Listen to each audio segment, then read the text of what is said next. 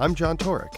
And I'm Danny Sullivan. And you're listening to Speaking of Design, bringing you the stories of the engineers and architects who are transforming the world one project at a time. Today, we'll talk to Justin Robbins, a transportation technology planner and true student of cities. Justin talks about how transportation has historically shaped the design of cities as we know them. He'll also share his passion for autonomous vehicles, how they're changing the way we design urban spaces, and some of the challenges they present to urban planners.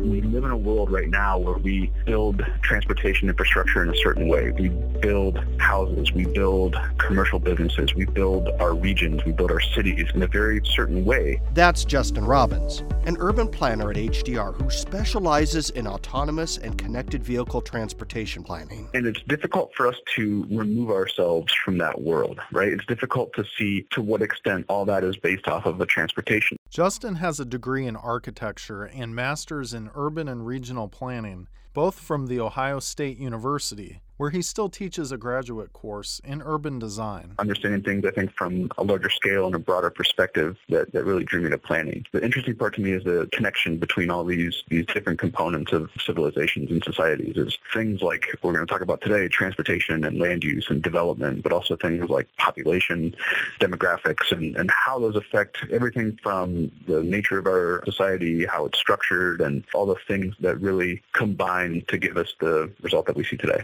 Transportation is so embedded in the landscape of modern cities that it can be easy to take its impact on design for granted.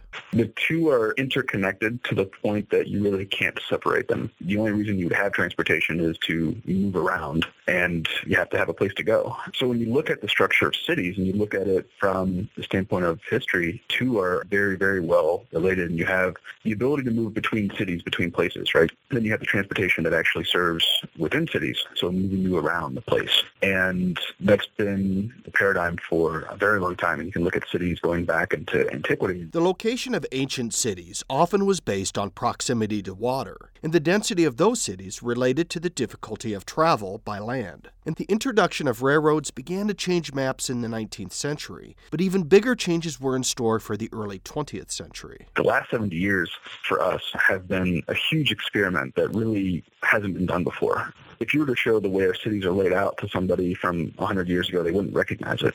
But if I looked at a city from the 1900s, 1800s, 2000 BC, it still looks like a city. And what we do now is a diversion from, from the way we as humans have normally built our cities and our, our civilizations. And it's, it's a direct result of transportation. Specifically, a direct result of the most common form of modern transportation. We created the automobile. It gave us this unparalleled connectivity between places. We can go from point A to point B directly, and we can go really long distances at a very fast speed. And that had these massive consequences for how cities are developed and built. That's largely why cities are designed as we know them today. It expanded them a lot.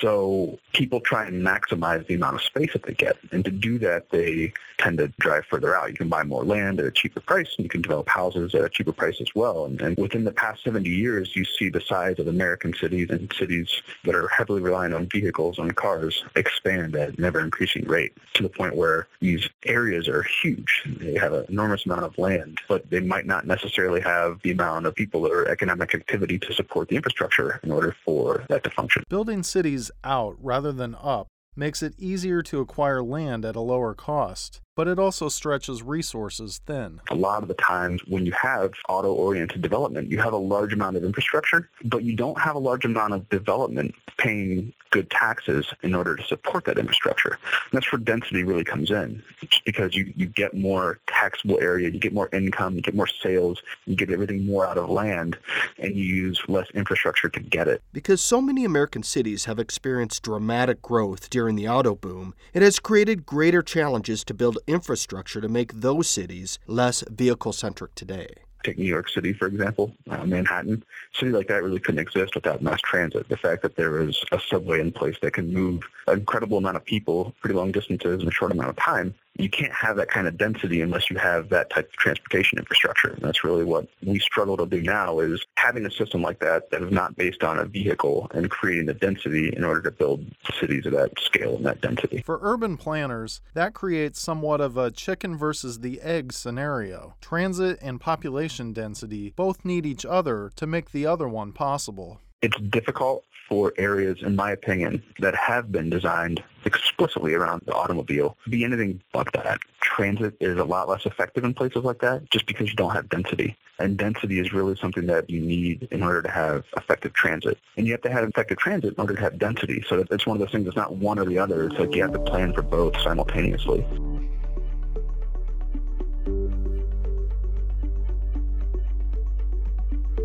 Today, city planners find themselves in the middle of another step in the evolution of transportation with the introduction of new technologies. Some experts have coined the term ACES to refer to autonomous, connected, electric, and shared vehicle technologies. Quite honestly, I mean, this is my interest in autonomous vehicles. The transportation part, the technology part, it's fun, it's interesting. But really, what catches my attention is what it means for our cities. It's all the secondary effects that I think we're still trying to grapple with. To the extent that cars change the way we develop cities and the way that we look at land use, autonomous vehicles are going to have, I think, the same amount of effect. For example, the introduction of autonomous vehicles and services like Uber and Lyft could significantly change how we plan space. Because when you're not driving to your destination, you no longer need a parking space. And if owners of commercial developments don't need to provide as much parking, it changes the cost of their initial investment. Justin broke down the numbers in detail. Really, parking is one of the biggest detriments to development that's out there. So, for example, if you have 300 square feet of retail, then you would have to provide a parking space. Typically, this is all governed by local laws and ordinances wherever the building is being built. So a parking space itself is about 200 square feet, but that doesn't account for things like all the circulation that's required and all of the water retention and roadways and things like that and green space. So really, if you're going to uh, efficiently park something, you're going to get about 100 spaces per acre. Acres 43,560 square feet. So you divide that by 100 and you get about 430 square feet. As a comparison, for every 300 square feet of building area that you're going to have to provide, you have to provide another 430 square feet of land area outside of that building. So there's a kind of maximum density that you can get. And really what this means is you can imagine all the commercial areas in pretty much every city across the United States that are auto-oriented and auto-dependent. And what you have is objects in the landscape. You have buildings that are surrounded by these seas of asphalt and parking. And what it's done is required us to build an enormous amount of infrastructure to support a less and less amount of building and development because we're just getting less out of each acre of land because we're kind of bound by the amount of parking that we have to put on site. Which makes it difficult and costly to build new developments in dense urban areas. And it's the point now where it's actually quite expensive and quite difficult to build anything different than that just because you have to provide for parking. And when you go vertical with parking, when you go structured parking, there's a significant cost with that. So it depends on where you are in the country, but and the type of parking you're providing, how far up it goes. It can be anywhere from 20 $20,000 a parking space up to fifty to sixty to $70,000 a parking space. As you can imagine, the developments that do get built that cost gets passed along to you. So when we look at even dense areas like Seattle or the Bay Area, New York, if you require parking, you're basically adding the cost of that parking space per apartment. So you could have an additional thirty, forty, fifty thousand dollars added to the cost of the apartment just to provide access in the form of, of a vehicle. With the introduction of autonomous technologies, some cities are exploring how driverless vehicles might expand transit options without heavy upfront infrastructure costs. For example, Justin's hometown of Columbus, Ohio. There, a Smart Cities grant from the U.S. Department of Transportation, along with a lot of private investment, helped to introduce several emerging transportation technologies, including autonomous vehicles. So, right now we have two autonomous vehicles that run a small route downtown that's open and accessible to the public. We have just announced another route that will serve an underserved community that's not too far from downtown with autonomous shuttles. So, I think the city itself is probably getting a lot more exposure to this type of technology in other cities. In cities like Columbus, it adds another transit option without the investment or commitment needed for rail. I think that Columbus definitely is making some good strides with understanding how to use it. It's the biggest city without fixed asset transit. We don't have rail in the city. So it's not like we have the ability to move mass amounts of people in any way except for buses or for privately owned vehicles. It might make a, a really interesting test bed just because there's not a rail line to compete with autonomous vehicles. In another medium-sized college town, Justin worked with a team to pilot test a proposal for one of the largest U.S. deployments of autonomous microtransit vehicles in a mixed-use traffic environment.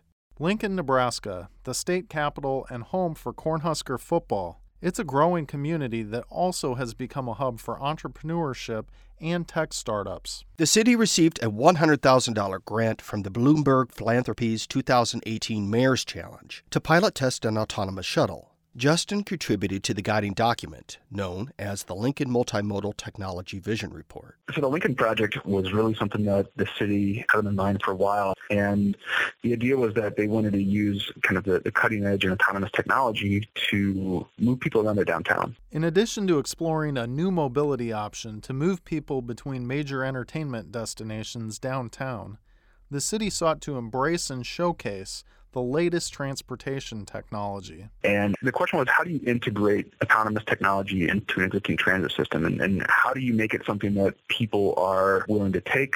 So understanding where the vehicles need to go, how they operate, because they do operate in a different way than a typical transit vehicle will. And then what are the things you have to do to even make a system like that work? What are the safety concerns? What are the considerations for things like data? How do you actually hail a vehicle? How does it operate in traffic? So all these things are explored in the vision document, and we're working with the city right now to help them get funding to launch the project. There were a lot of details to consider, like working with the state legislature to allow testing, getting a vehicle shipped from France to Nebraska for the demonstration, and considering routes for the shuttle. But perhaps the biggest challenge was the public demonstration phase to give residents, business owners, legislators, college students, and media representatives a chance to ride on a shuttle with no driver. Everyone who participated then completed surveys to answer questions about their comfort level, if and how they'd use a driverless shuttle, what they'd pay to ride it, and what their biggest concerns would be. The community loved it. Lincoln's not a huge city, but to have cutting edge technology, literally a driverless car taking people around, even though it was a kind of a closed loop, it was still something that was exciting for a huge amount of the community. You know, it's my job, and I'm still like, wow, that's that's incredible. Older residents, skeptics of new technology, and even the most safety conscious participants were in for a surprise when they rode in the vehicle. I mean, that's the fun part is you get you get into the vehicle and it's actually really boring. It's the most conservative driver you'll ever meet. Lincoln officials considered the pilot test a success, and the city is currently evaluating funding options to implement the first phase of an autonomous shuttle deployment. If you're itching to ride in an autonomous vehicle, there's actually a place anyone can go to try out the new technology in live traffic.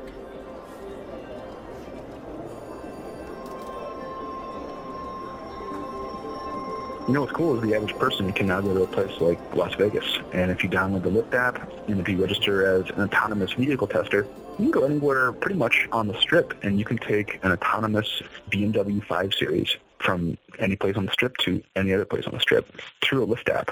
I would say like this is kind of the, the Motorola uh, StarTAC phone of autonomous vehicles, right? I mean, this is the very beginning of what we're starting to see, and it's only going to improve. And what's neat is, I mean, you can close your eyes on that vehicle, and you have no idea it's a machine driving. But it is, and it does so, I think, pretty effectively. Although driverless vehicles on city streets are exciting, Justin said certain controlled environments are proving to be the perfect real life laboratories for testing autonomous vehicles. It's a whole different paradigm shift for how things like college campuses or airports or hospitals can really function. These are places that have large amounts of parking. There's concentrations of people moving in and out and then around campuses like that. And I think the technologies that are coming online, you know, these places almost become perfect test beds for how this type of technology can start to reduce the overall parking count, can start to move people around those campuses in, I think, efficient ways and uh, ways that are different than we understand today. Places with defined boundaries boundaries, existing shuttle routes, and private roadways make the implementation less complicated and, naturally, beneficial. And it really is a chance for us to start to come to grips with how this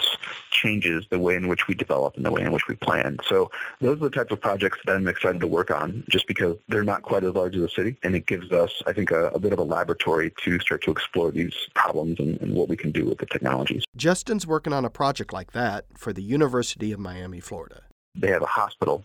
And HDR was hired by Arquitectonica to take a look at the parking and what it is is the master plan for the campus. And the client basically said, we're in the midst of these transportation changes. What does this mean? And so we're hoping that we can continue to work a little bit to say, in a campus setting, these are the types of things. I mean, you're moving people in and out of campus, and you're also moving people around campus. Planners of large campuses like that are finding that new technologies are changing how they use their space. So how do you rethink how that happens? In the world of autonomous vehicles, you might not need quite as much parking as you did before. Parking might take a different form. You can move it around campus in a way that you hadn't before because right now you're kind of limited, right? I mean, it has to be at least a quarter mile from whatever land use that you're driving to.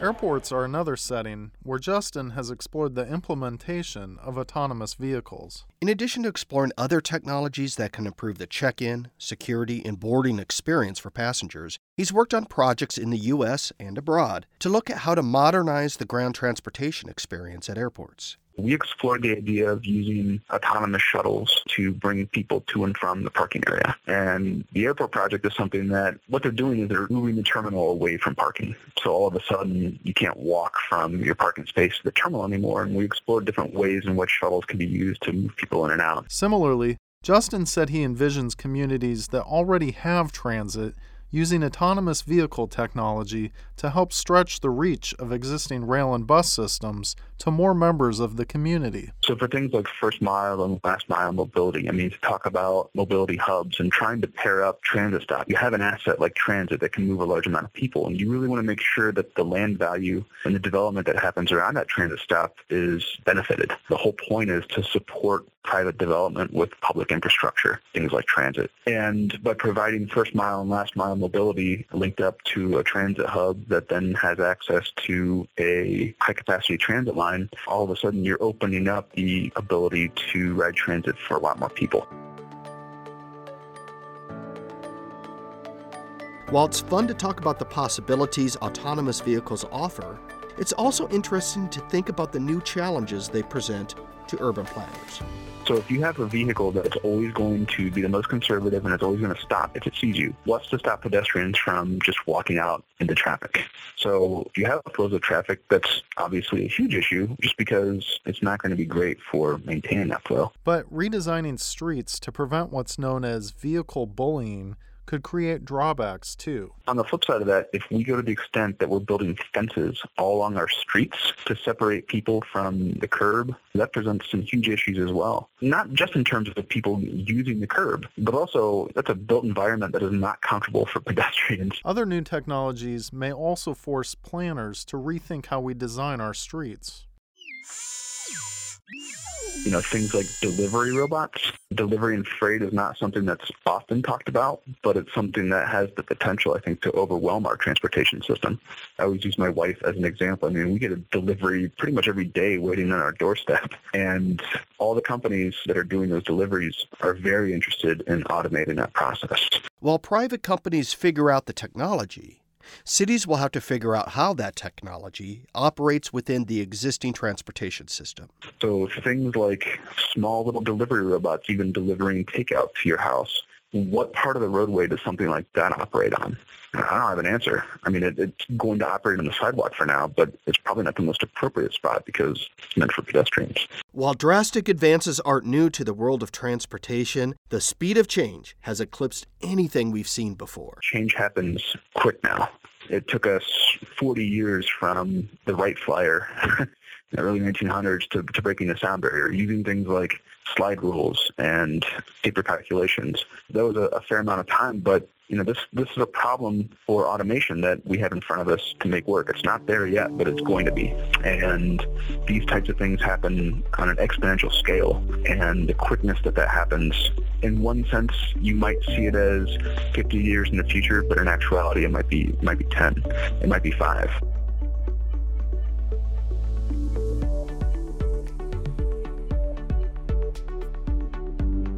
More information on this podcast, visit hdrinc.com slash speaking of design. You'll find links to pictures, articles, and more information. If you like what you heard, be sure to rate us or leave feedback on iTunes, Stitcher, or wherever you get your podcasts.